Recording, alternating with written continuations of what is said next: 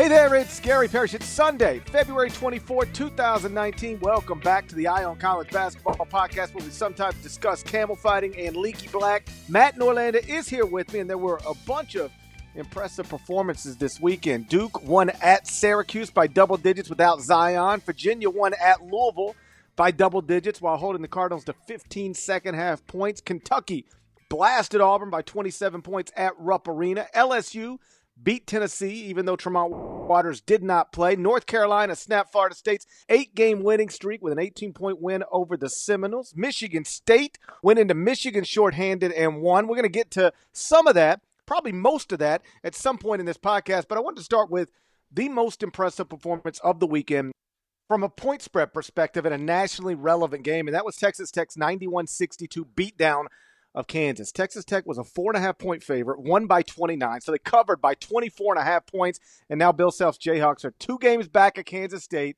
and one game back at Texas Tech in the Big 12 standings. They're tied for third with four regular season games left. Norlander, two questions. How awesome was Texas Tech Saturday night? And are you finally ready to write a eulogy for KU's streak of Big 12 titles? Because it's a prob- it's probably about to die. Uh, you know, I am so sick of the Kansas question, but you know what? This is what you get if you're Kansas. and you win 14 in a row, this is this question's just going to get thrown out there. I'm not ready. I will I will be ready finally if Kansas does not win at home Monday night against Kansas State. That is a huge game, the biggest game of Monday. K State's got to go on the road there. And remember, Kansas lost against K State back earlier this month. Uh, you know, in a relatively decent game there. So that's that's a big one. And then they're on the road against Oklahoma State and Oklahoma, both winnable for Kansas, even with the shorthanded roster. And then they get Baylor at home to finish. I think it's completely plausible, maybe not more likely than not, but it is plausible that Kansas does not lose a league game again finishes with five losses overall, and five losses to me is going to put you at the top of the standings in this conference. Probably sharing it with at least one more team, but that's where I stand. If KU loses on Monday night, then I'm done. Then it's over. They're going to have a three. They're going to have a three-game deficit in the loss column. Will not be able to make that up. But I will stick with that for now. As for Texas Tech, extremely impressive. They are the inverse of Villanova. Villanova was bad early, really good in the middle, and now have lost four of five. And the Wildcats are a complete mystery, like the, the least trustworthy top 30 ish team, if you even want to define them that, in the country. Whereas Texas Tech started well, dropped a more competitive game than, than the final score indicates, and back to Duke uh, right before Christmas. I can't believe that it's been more than two months since that game was played. This season is Parrish. This season is zipping by. Um, then they take the lull, like Michigan State, who we'll get to in a little bit. They drop three in a row, lose a game in horrible fashion at Kansas uh, earlier this month, and since then it's been back to the the winning ways. 50, 54, 50, 61, 62. Those are the opponent totals against Texas Tech, which has reclaimed its spot as the best defense in America. What it did to Kansas was a complete ass kicking. That was extremely, extremely impressive. And now. Texas Tech schedule wraps up like this in the regular season. Home to Oklahoma State, that's a W. That's a win. At TCU, that's a loss. Home to Texas, that's a win. At Iowa State, I don't know. Iowa State's not trustworthy all that well either, but Texas Tech is back in, in fine form. And whereas this team made the Elite Eight last season, I have belief that it can get back there. Not saying I'm going to pick them to do that, but man, they are really coming together and gelling really well. Matt Mooney, the South Dakota grad transfer, is now shooting 40% from three. They've got other guys who can shoot it from deep. And when you've got that plus the defense, very, very impressive. And a little bit, I don't want to say it was lost over the weekend. But with all like you know the Duke hype and all this stuff, and some other notable games, it, it felt maybe like the the, uh, the, Texas Tech stuff might have just uh, breezed past some folks. So I'm glad we opened with that. To your point about uh, Monday night's game between Kansas and Kansas State being huge, you can't overstate how big it is because, um, as you noted, if if Kansas loses that game, it, it's basically game set match because Kansas State would then have a three game lead over Kansas with just three games left to play, which would mean any additional Kansas State win or Kansas loss would end it officially. And two of KSU's final three games are home games against unranked Baylor and unranked Oklahoma. Both Baylor and Oklahoma are sub 30 KenPom teams, and for whatever it's worth, Kansas State has not lost at home to a sub 30 KenPom, KenPom team all, all, season. So it seems unlikely they do it twice in the final eight days of the regular season, right? So um, I, I, do think if Kansas State goes into Allen Fieldhouse um, and wins, that that's it. Even if Kansas wins Monday night, though, um, I mean, yeah, the only here's I'll bottom line it this way. I think the only chance they got to even share it at this point is to win out because that would keep them at five wins, but they would still, I mean, five losses, but they would still need Texas Tech to lose somewhere. And you went through that schedule. I don't know that they're going to lose anywhere. They sure as hell won't lose if they've been playing, if they keep playing the way they've been playing. They've won five straight Big 12 games by an average of 25 points, and that includes the beatdown uh, of Kansas. So it's not guaranteed that Texas Tech's going to even take a fifth league loss. But I sure as hell don't think they're going to get to six league losses. So Kansas has got to win out, and it is um, from a probabilities perspective, it, it's unlikely they're going to do. Unlikely, but Iowa State's good enough to do it. They're just an enigma. They've been an underachieving team as of late, have the Cyclones. So we'll see on that. But the Big 12, hey, we've got some real uncertainty, true uncertainty down the stretch here. We'll uh, we'll wait and see. So Duke won at Syracuse without Zion Williamson on Saturday night. We're going to get into that next, but first, check this out. The all new Hyundai 2024 Santa Fe is equipped with everything you need to break free from the dull work week and embark on an adventurous weekend with your family. The Hyundai Santa Fe's features like available H-Track all-wheel drive, standard third row seating, available dual wireless charging pads. You've got the H-Track all-wheel drive so you can take on those dirt trails and kick up some mud, or the third row seating gets your whole family in to experience the thrill together. The dual wireless charging pads make sure that no one gets stuck in the great outdoors with a dead cell phone. Think about those adventurous activities you can do, like me taking a ski trip up with the family, maybe going on a camping expedition, anything and everything. Learn more about the all new Hyundai Santa Fe at HyundaiUSA.com. Call 562 314 4603 for complete details.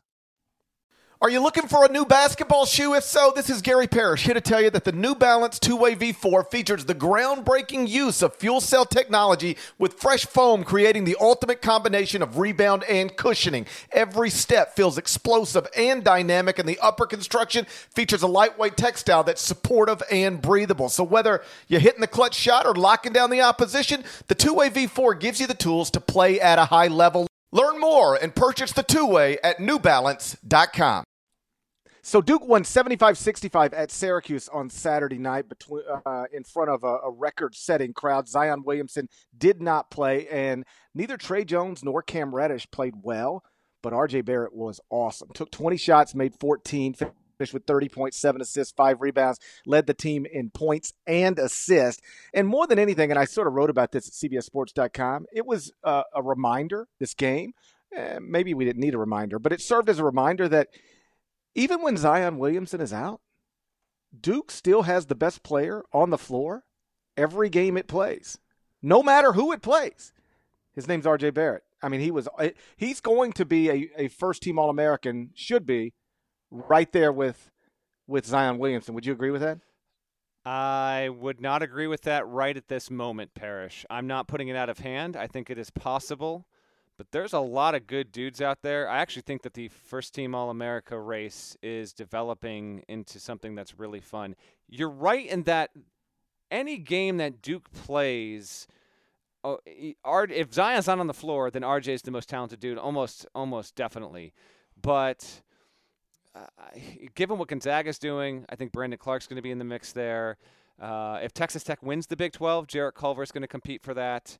Um, Grant Williams or PJ Washington, if one of those teams get a one seed. Marcus Howard is in the mix.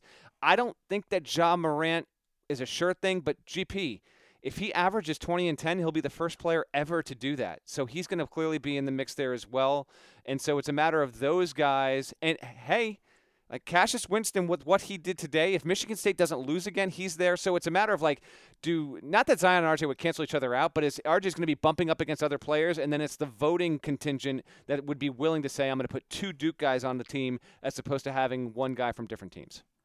Um, for what it's worth, at the KenPom Player of the Year uh, ratings, Uh, Zion Williamson is number one. Ethan Happ is number two. R.J. Barrett is number three. So there's two Duke players in the top three there. If you're curious, the rest of the top 10 Jarrett Culver, Carson Edwards, Brandon Clarke, Cassius Winston, Rui Hachimura, Grant Williams, and Marcus Howard. Um, as, as always, we'll see. But I think if I had to turn in a ballot for first team All Americans today, it would have both Zion Williamson and R.J. Barrett on it. Trivia time!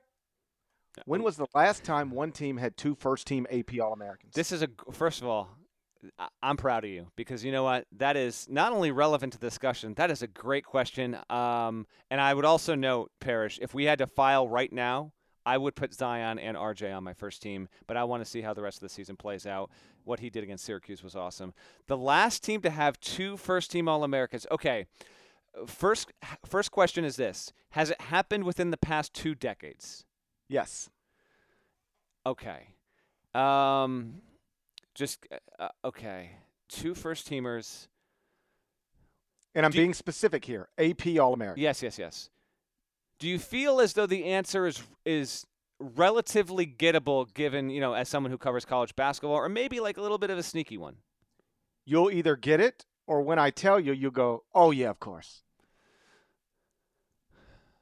All right, give me three guesses. My first one, this is a blind guess just because it's a recent team that had two good players. I don't think it's right, though. Did Dekker and Kaminsky both be first team All Americans? That is not it. Okay.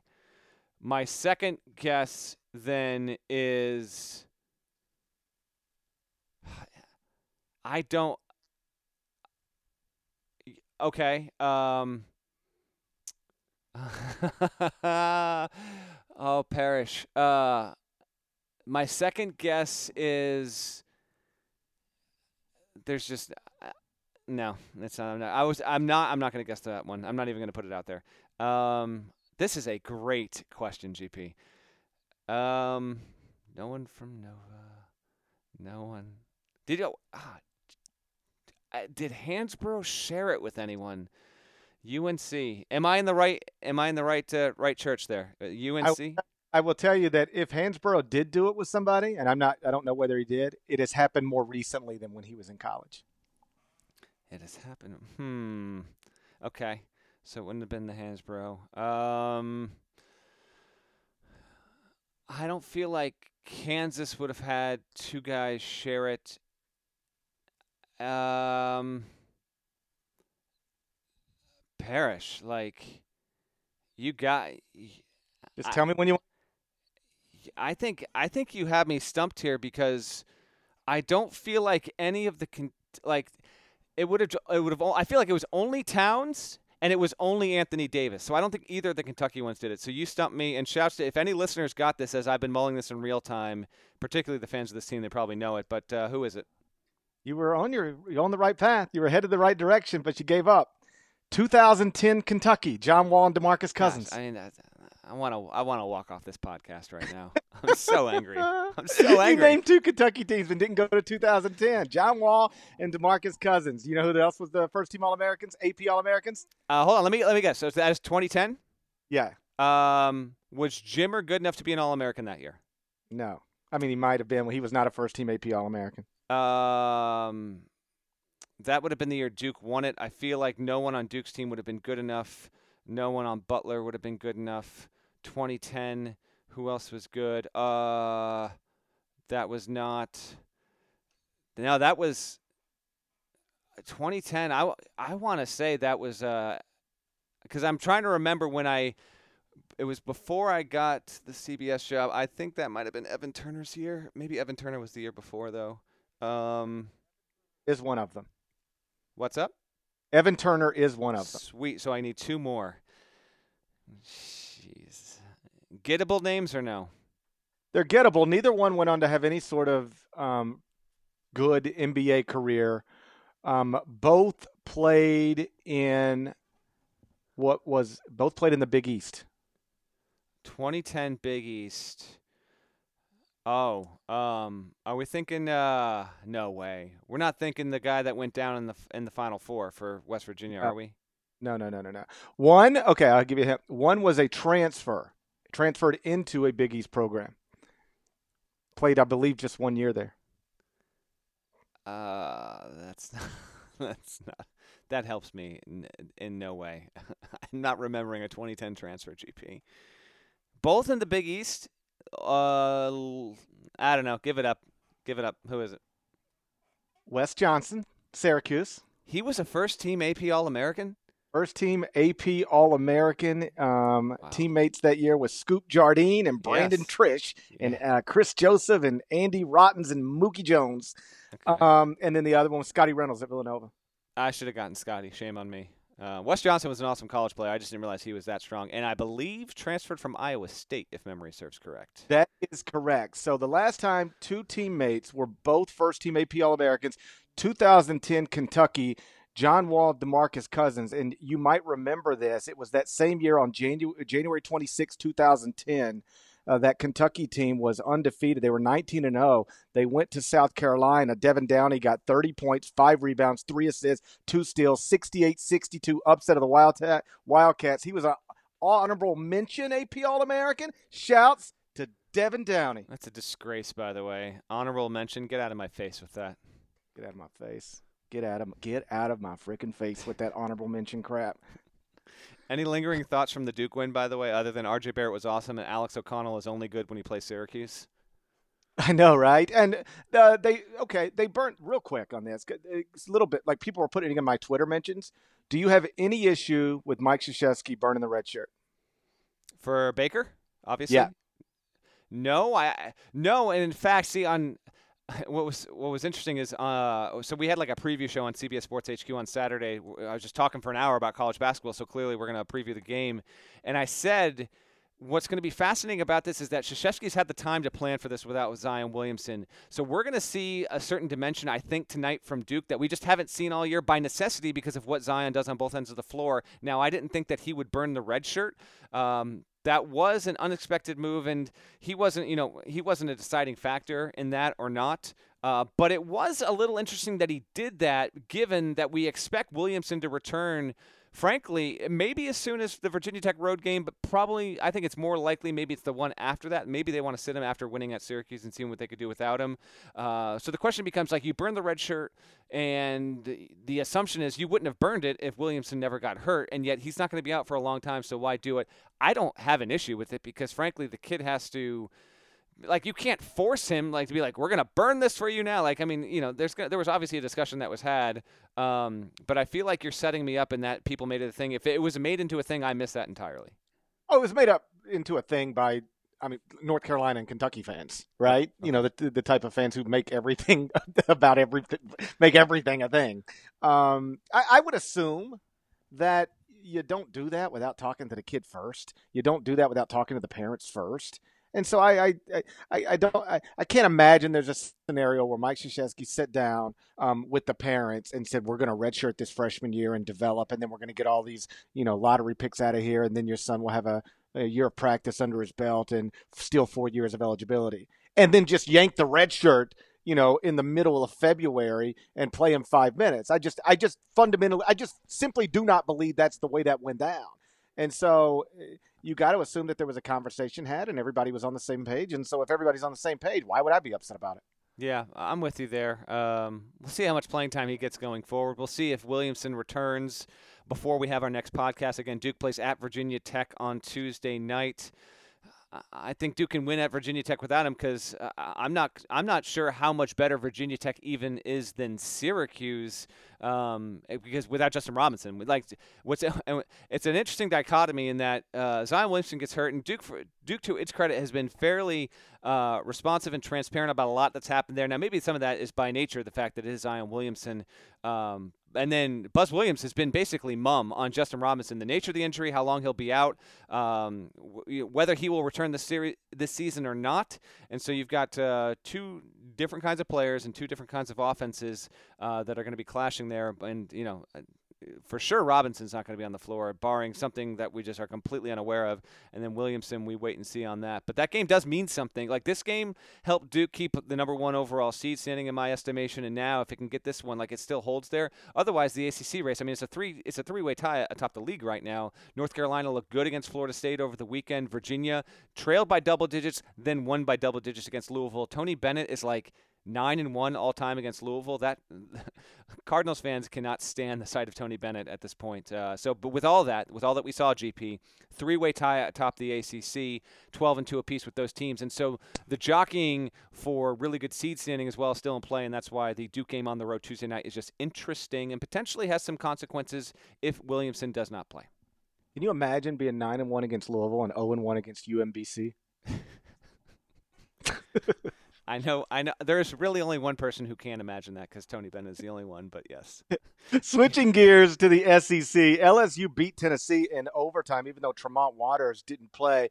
Just an enormous win, and we'll get into what it means for LSU and its SEC title hopes in a moment. First, let me ask you this, because I was asked this earlier today on radio by our colleague uh, Barrett Sallee. Um, should the ref have called the foul on Grant Williams with less than a second left in OT and basically ended the the game. I yes. mean, that, that, that call into the game. Yes. Uh, yes, have to call that. Now, it's a funky play. Like, Turner gets off the three. He's, he's trying to beat the clock. It was on time and yet like a little bit rushed at the same same time. If you feel me there, and then it's a weird bounce off that.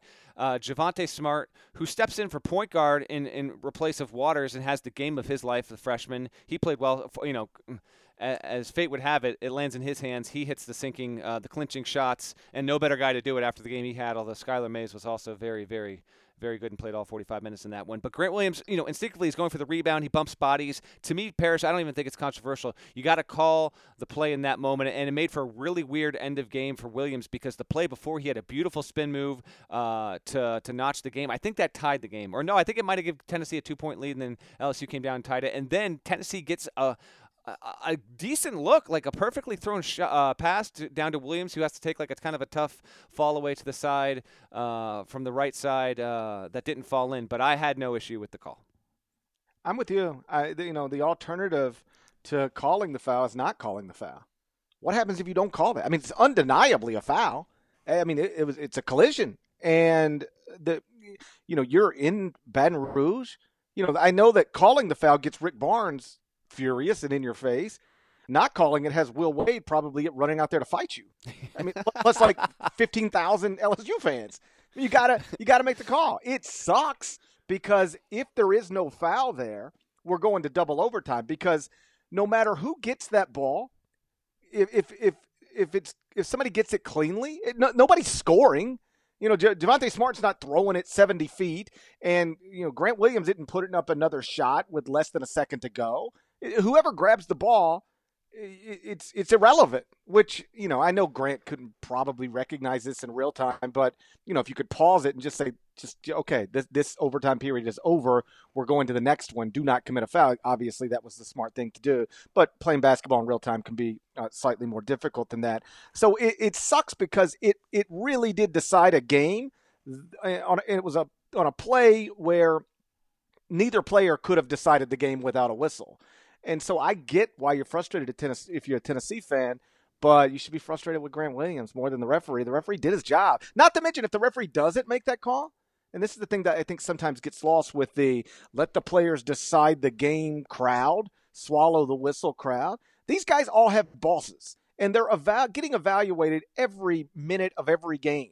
And if you don't make that call, yeah, LSU fans might, uh, uh, you know, LSU fans, I mean, Tennessee fans might be happy with you, but your bosses are going to be mad at you because you didn't do it correctly. So I don't blame the official at all. You, he did what he had to do. He did, and um, I really like. I, I don't want to. We're going to be. T- I know we are destined to talk about officiating in March. It is going to happen. I don't want to, but I, it is an inevitability. So I don't want to spend really uh, more than a minute on this. But I, you have to acknowledge, and for everyone that watched that game, just borderline unwatchable in how many times the officials had to go to the monitor and review a call, review the clock. Was it a block? Was it a charge? There was one where the guy was clearly in the circle and they still had to go and they reviewed it. Like it was absurd. So on top of let how me stop Barnes, you there for a second because. I was I had just landed um, back home and I was um, driving home. So I was listening to the game on the radio, and so I was going to ask you about this because I didn't see it with my own eyes. But it it the way the Tennessee play by uh, uh, play by play announcer described it it was he he says okay they call a they call a block yeah. on a somebody and then they go to the monitor to see if he's in the restricted zone. It doesn't matter if he was in the restricted zone. If you call it a block it's a block. What what matter if he's in the restricted restricted zone or not. Correct. I don't even know what the deal with that one was. Parrish, literally, they went to the monitor. I'm not exaggerating. Minimum five, maybe as many as seven times in the final, like three minutes of regulation, and then counting overtime as well. It totally ruined the flow of the game, and it was also part of why like Barnes has just had it. Like your team loses a big game on the road, rowdy crowd, uh, not a not a visually appealing or stimulating game at all, and then you get the Colin Williams at the end. So like Barnes, who who doesn't particularly run that hot, like he was, and he had a right to, and in that moment you're just like you're so sick of it. Like the game's over, your team lost. You had to deal with all this bull crap, with all this stalling that happened. Um, I hope that the director of SEC officiating and basically anyone that is a, a part of the officiating experience and, and adjudication of any sort of uh, assignments or, or, penalties or whatnot, anything.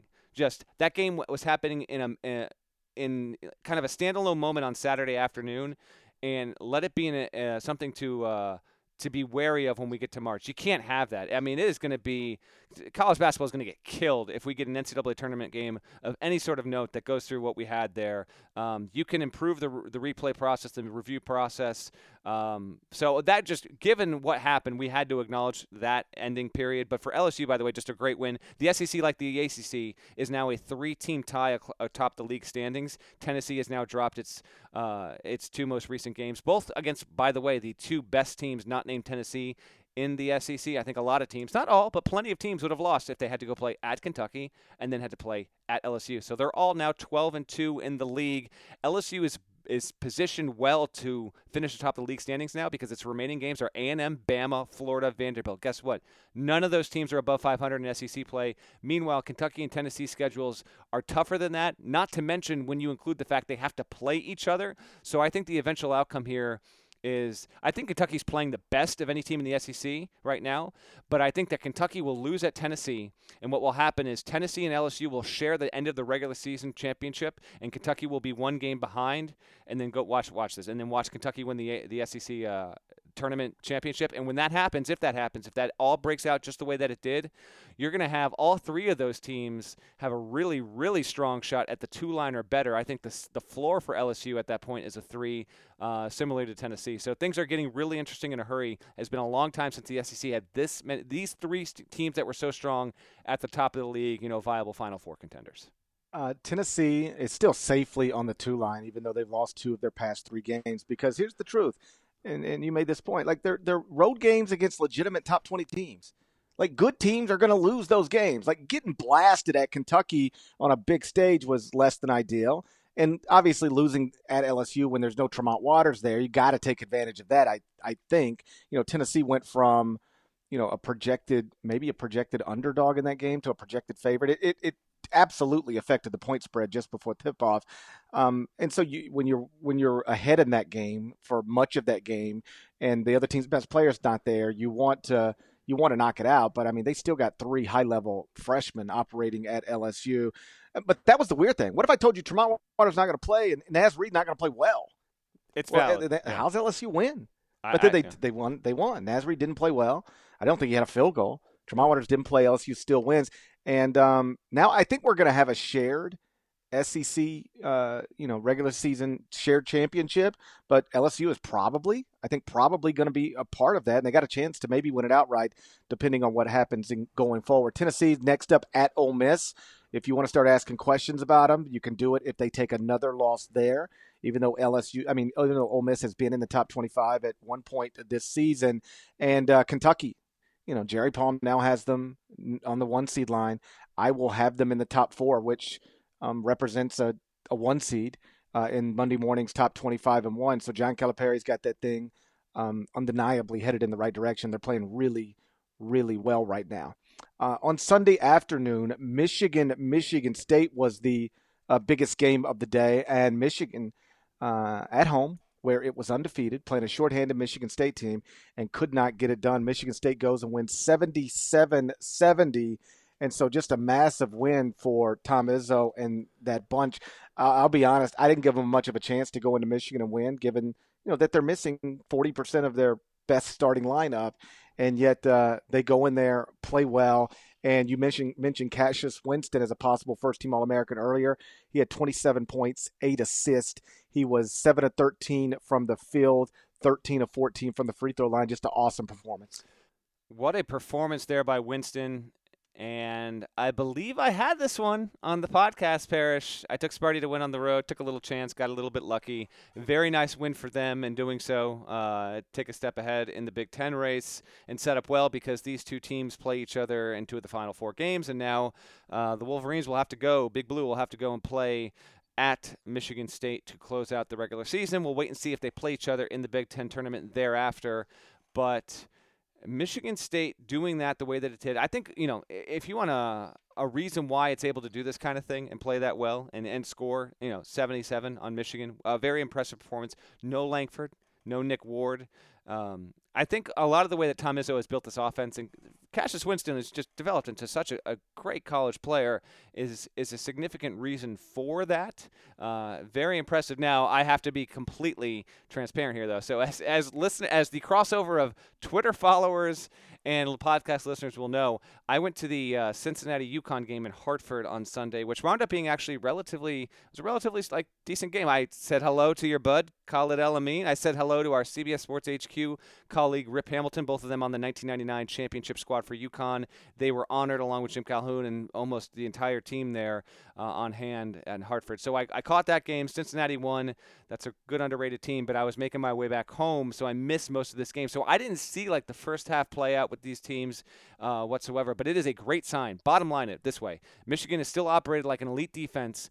Michigan State goes into their building without two of their four most important players and drops 77 and wins with a little bit of elbow room. That's a that's a great sign for Michigan State, which seems to have shaken off that three-game losing streak that had endured uh, about a month ago, and now it's really rolling. Final games at Indiana, that's a win. Home Nebraska, that's a win. Home Michigan, probably a win. If doing so, it would uh, it would finish out at what 17 and three in Big Ten play. Yeah, they're at 20 league games right now and Sparty would definitely have a chance at a one seed there. Uh, probably be sitting pretty well considering the fact that the numbers are going to bake in to help them. This rates is the best conference in America, and so the number of quad one and quad two opportunities will help them as well. Which leads me to this: you can say whatever you want about Sparty and Michigan, but Parrish, I noticed you have recently switched in your top 25 and one from defining teams and accomplishments by their KenPom top 100 wins to quad one and quad two. I'm curious as to what the impetus for that was. Honestly, I found a website that sorts all the data automatically, and it's just so much easier to look at. Okay. I mean that that really is it. Are you familiar with this website? Um, uh, if you're referring to Warren Nolan, yes, I am. Yeah, warrennolan.com. GP, you're all... just behind the trends, man. This has been a thing for like five, six years. No, no, no. I, I'm aware of Warren Nolan. I just didn't know it was sorting the net rankings the way it was sorting the net rankings until I we were in studio last week and I was walking by somebody else's computer, like one of the research uh, guys, and I was like, whoa, they got all of the net ranking stuff sorted right there, oh updated like every day. He was like, yeah. I was like, Jesus Christ, I cannot believe I've been counting KenPom wins one, two, three with my finger on my computer screen. all season long when this is sorted for you. And really, what you find out is it doesn't. And I think I think this is sort of interesting. It really didn't make me change my opinion on where I should have teams that much. It's it's it's it's a diff. It's the it's the information presented differently, but the conclusions you're going to reach are are very similar. The idea of you, as I know your your daily schedule, because we're essentially married at this point, uh, waking up and at like 5:15 in the morning, like you're like eight inches from your screen squinting and you're like you're literally the, the index finger is making contact with the screen as you're counting on the KenPom slate like one two yes. wait wait am i at six or am i at seven oh, damn it i gotta start over here that's that, just that's my life that's my life and so um, I, I i really did it and i, I it, today was the first day that i did it because i wanted to I wanted it to be consistent. I didn't want some teams' comments to have KenPom data and the other ones to have quadrant one, quadrant two data. So I decided I would commit to it um, on a day where I had to make a bunch of changes anyway, and then I just make changes on every team. And it really, it's again, it's the it's the information, um, um, you know, presented in a different way, but the conclusions reached are are pretty similar to what they otherwise would be. Well, um, well I was going to say that was just coincidental that I ended up checking today because I checked for one very specific reason because I try not to look at your rankings too often because frankly I don't want them to uh, to influence my Thursday power rankings. But I was like, you know what? I got to check these things out right now because Wofford got to 24 and freaking four, and they got to be ranked. And shouts to Parrish putting the Terriers in.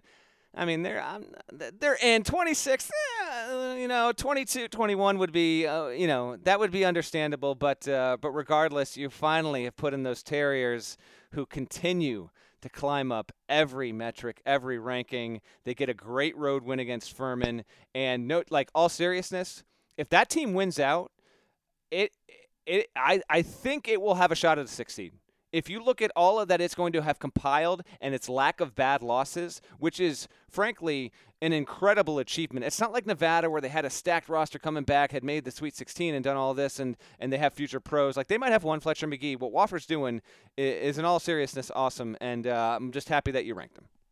Um, they deserve to be there. I, I think I dropped Iowa State out, and so I had a spot open up, and I was picking between Wofford and Washington. And when I looked at the, you know, the resumes, I, I concluded that Wofford deserved to be in over Washington. But good news, Washington fans, because today Villanova lost. Um, got blasted, got beat pretty good at Xavier. I'm dropping Villanova from the top 25 on one Monday morning. Wofford goes up to 25. Washington will be the new number 26. Love it. Cool.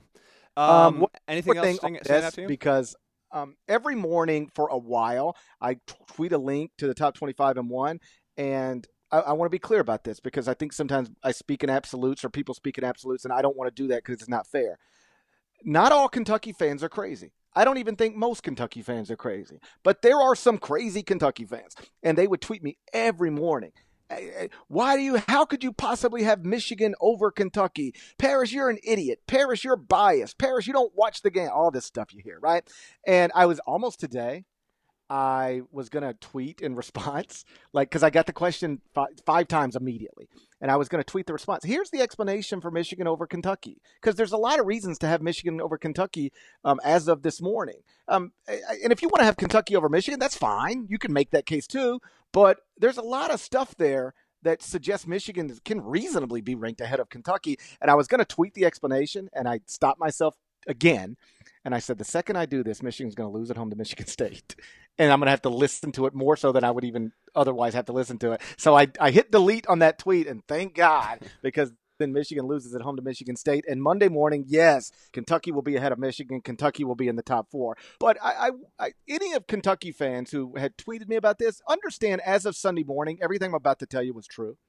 Uh, Michigan had 11 wins against top 50 KenPom teams. Kentucky had nine. Michigan, uh, I mean, uh, Michigan had fewer losses. Michigan had no sub 50, no losses to sub 50 KenPom teams. Kentucky had still has two. Michigan uh, was undefeated at home. Kentucky's got a home loss. Again, if you want to have Kentucky over Michigan, you can. But I mean, all of that stuff it, it makes it where it's not crazy to have Michigan over Kentucky as of Sunday morning. As of Monday morning, it might be a little crazy because they just lost at home to a shorthanded Michigan State team, and I will adjust appropriately. But I just wanted to make sure uh, if the Kentucky fans like sincerely had questions why Michigan over Kentucky as of Sunday morning, that would uh, that would be the answer. Oh, also as of Sunday morning, Michigan was uh, 15 and four in quadrant one slash quadrant two opportunities. Kentucky was 14 and four in quadrant one, quadrant two opportunities. Uh, not a big difference, but a difference. So that, that's the rationale between Mich- uh, you know the rationale for Michigan above Kentucky as of Sunday morning, but on Monday morning it will not look the same. Before we get out of here, real quick, um, I wanted to acknowledge what happened in Oxford on Saturday uh, with some pro Confederacy groups organizing a march onto the Ole Miss campus. Eight Ole Miss basketball players took a knee during the national anthem to peacefully protest the hate groups. It started with one player, then five more quickly joined him, then two more knelt near the end of the Star Spangled Banner, and then afterward, Ole Miss guard Breein Tyree, who could easily be a Game of Thrones character, was asked about it, and here's what he said. He said, quote, we saw one of our teammates doing it, and we just didn't want him to be alone. We're just tired of these hate groups coming to our school and portraying our campus like it's our actual university having these hate groups at our school. Then he later tweeted to the people that fight for this country, because predictably there was some backlash, particularly in Mississippi. To the people that fight for this country, my teammates, teammates and I meant no disrespect to everything you do for us but we had to take a stand to the negative things that went on today on our campus. Hashtag we need change. Norlander, since Colin Kaepernick started his protest during uh, the anthem in 2016. No high major men's basketball players had taken a knee during the anthem, not anywhere in this country. And I'll tell you, as a Mississippian, I did not think my home state would be where it first happened, but it happened in Mississippi on Saturday. What'd you make of the Ole Miss players, what they did? Yeah, when this started circulating, uh, it took me back, and uh, and I guess in a good way. In that I was like, wow, this is happening at Ole Miss. Like, think about the history. And for those that might be listening to the podcast that aren't familiar with it, go ahead and research and look up um, that school and and what it meant to uh, to integrate universities in the South and in Mississippi and Alabama in the 1950s and 1960s. Um, the gravity of that wasn't lost on me at all. And you can you can and should speak much more to this as this is your this is your home state. Um, it came also. Uh, with a bit of an awkward coincidence in that Kermit Davis, the coach, when he got the job last year, had specifically mentioned that his team would honor and respect the the national anthem and or the flag. I don't want to misquote him entirely, but he he mentioned along those lines um, the importance of that. Um, but I have zero issue with them doing this, particularly when you look at you know all of the all of the toxicity that exists with uh, racism and things that are connected to the, con- uh, the Confederate flag and how those things can really just create schisms in communities that, frankly, have no business even existing uh, in this world, in the United States of America in 2019, uh, let alone when uh, when some of this was so much of this was taking place. So credit to Tyree and the rest of his teammates for doing that and for making a statement. It seems like it is going to be a one game kind of thing. Um, who knows? Uh, I thought Davis and um, the athletic director Parrish. I saw what, what you shared uh, late on on Saturday night. Uh, Ross Bjork, the Ole Miss AD, also um, passed along his uh, his thoughts and uh, you know his, his, response to what his players did there. But certainly, uh, you know, just it, it strikes a, a, powerful image, and the reasons they did it were frankly logical, if not uh, not one of pride and wanting to say, you know, this kind of hate and, and these kinds of clashes that, that stem from such evil places have no place on our campus, in our community, and as we try and you know foster uh, the kind of community experience where we can live with each other and respect differences, respect being the, the key word, I thought it was a very grown-up thing to do. And for anyone that might have an issue with it, I think you really need to to take a second to pause and just consider um, what what those men and and frankly their families and friends going back you know generations have gone through. Um, pretty awesome response by the Ole Miss players there. I thought. I was proud of the players for doing what they did, and as a Mississippian, you know, I don't just speak as a college basketball columnist on this subject. I speak as a as a Mississippian, as the husband of an Ole Miss graduate and I was proud of the players for what they did. I was proud of Kermit and Ross for how they handled it, and I told them both that, showing support for their players. A, it was the smart thing to do, if only because the alternative is going to get you killed. Yes. In rec- from a negative recruitment recruiting, Ole Miss already has to deal with negative recruiting about Ole Miss's very complicated, somewhat embar- entirely embarrassing past. Um, there's been some ugly, nasty stuff that's happened on that campus. Um, so they already get hit with that. It's why they got rid of Colonel Reb. It's why they banned the Confederate flag. they have tried to strip away all of this stuff. And I'll just be honest with you, in within the state, it's not a completely popular thing to do. There are still people, you know, screaming, "Bring back Colonel Reb." So Ole Miss already gets hit with this. If you're a coach in AD, if you don't stand behind your players, um, it's going to get even worse uh, on the recruiting trail when you are recruiting largely um, African American uh, student athletes. So it was the smart thing to do, but it was also the right thing to do. And and so I I, I was proud of them for handling it the way they did. Um, to Brian's point, um, he's exactly right. What happens is these hate groups sometimes they aren't even from the state of Mississippi, the people involved, but they show up in Oxford, Mississippi. They march on the Ole Miss campus, and then it's like the KKK is on campus at Ole Miss. Um, uh, we have a producer at CBSSports.com, and, and one of her stories about being uh, at Ole Miss, you know, because she traveled uh, to SEC games uh, for the big Saturday games. Her memory of being at Ole Miss is she was there the same time uh, the KKK was was there that's that's that's when you say Ole Miss, that's what she thinks about. And they sort of they show up and then they co-opt the the, the campus, and it becomes a KKK is at Ole Miss. Ole Miss is racist, And Brian Tyree's point is these people got nothing to do with our campus. That they walked on our campus. They're not even from here. That they walked on our campus doesn't mean that represents our campus. That's not who we are, and we're tired of, of it being portrayed that way. And so I, I you know, obviously he was going to get asked about it because he's the leader afterward, and he did take a knee. Uh, I thought he handled it um, as well as any college student uh, could. And for the people who still don't get it for whatever reason, um, let me just say two things.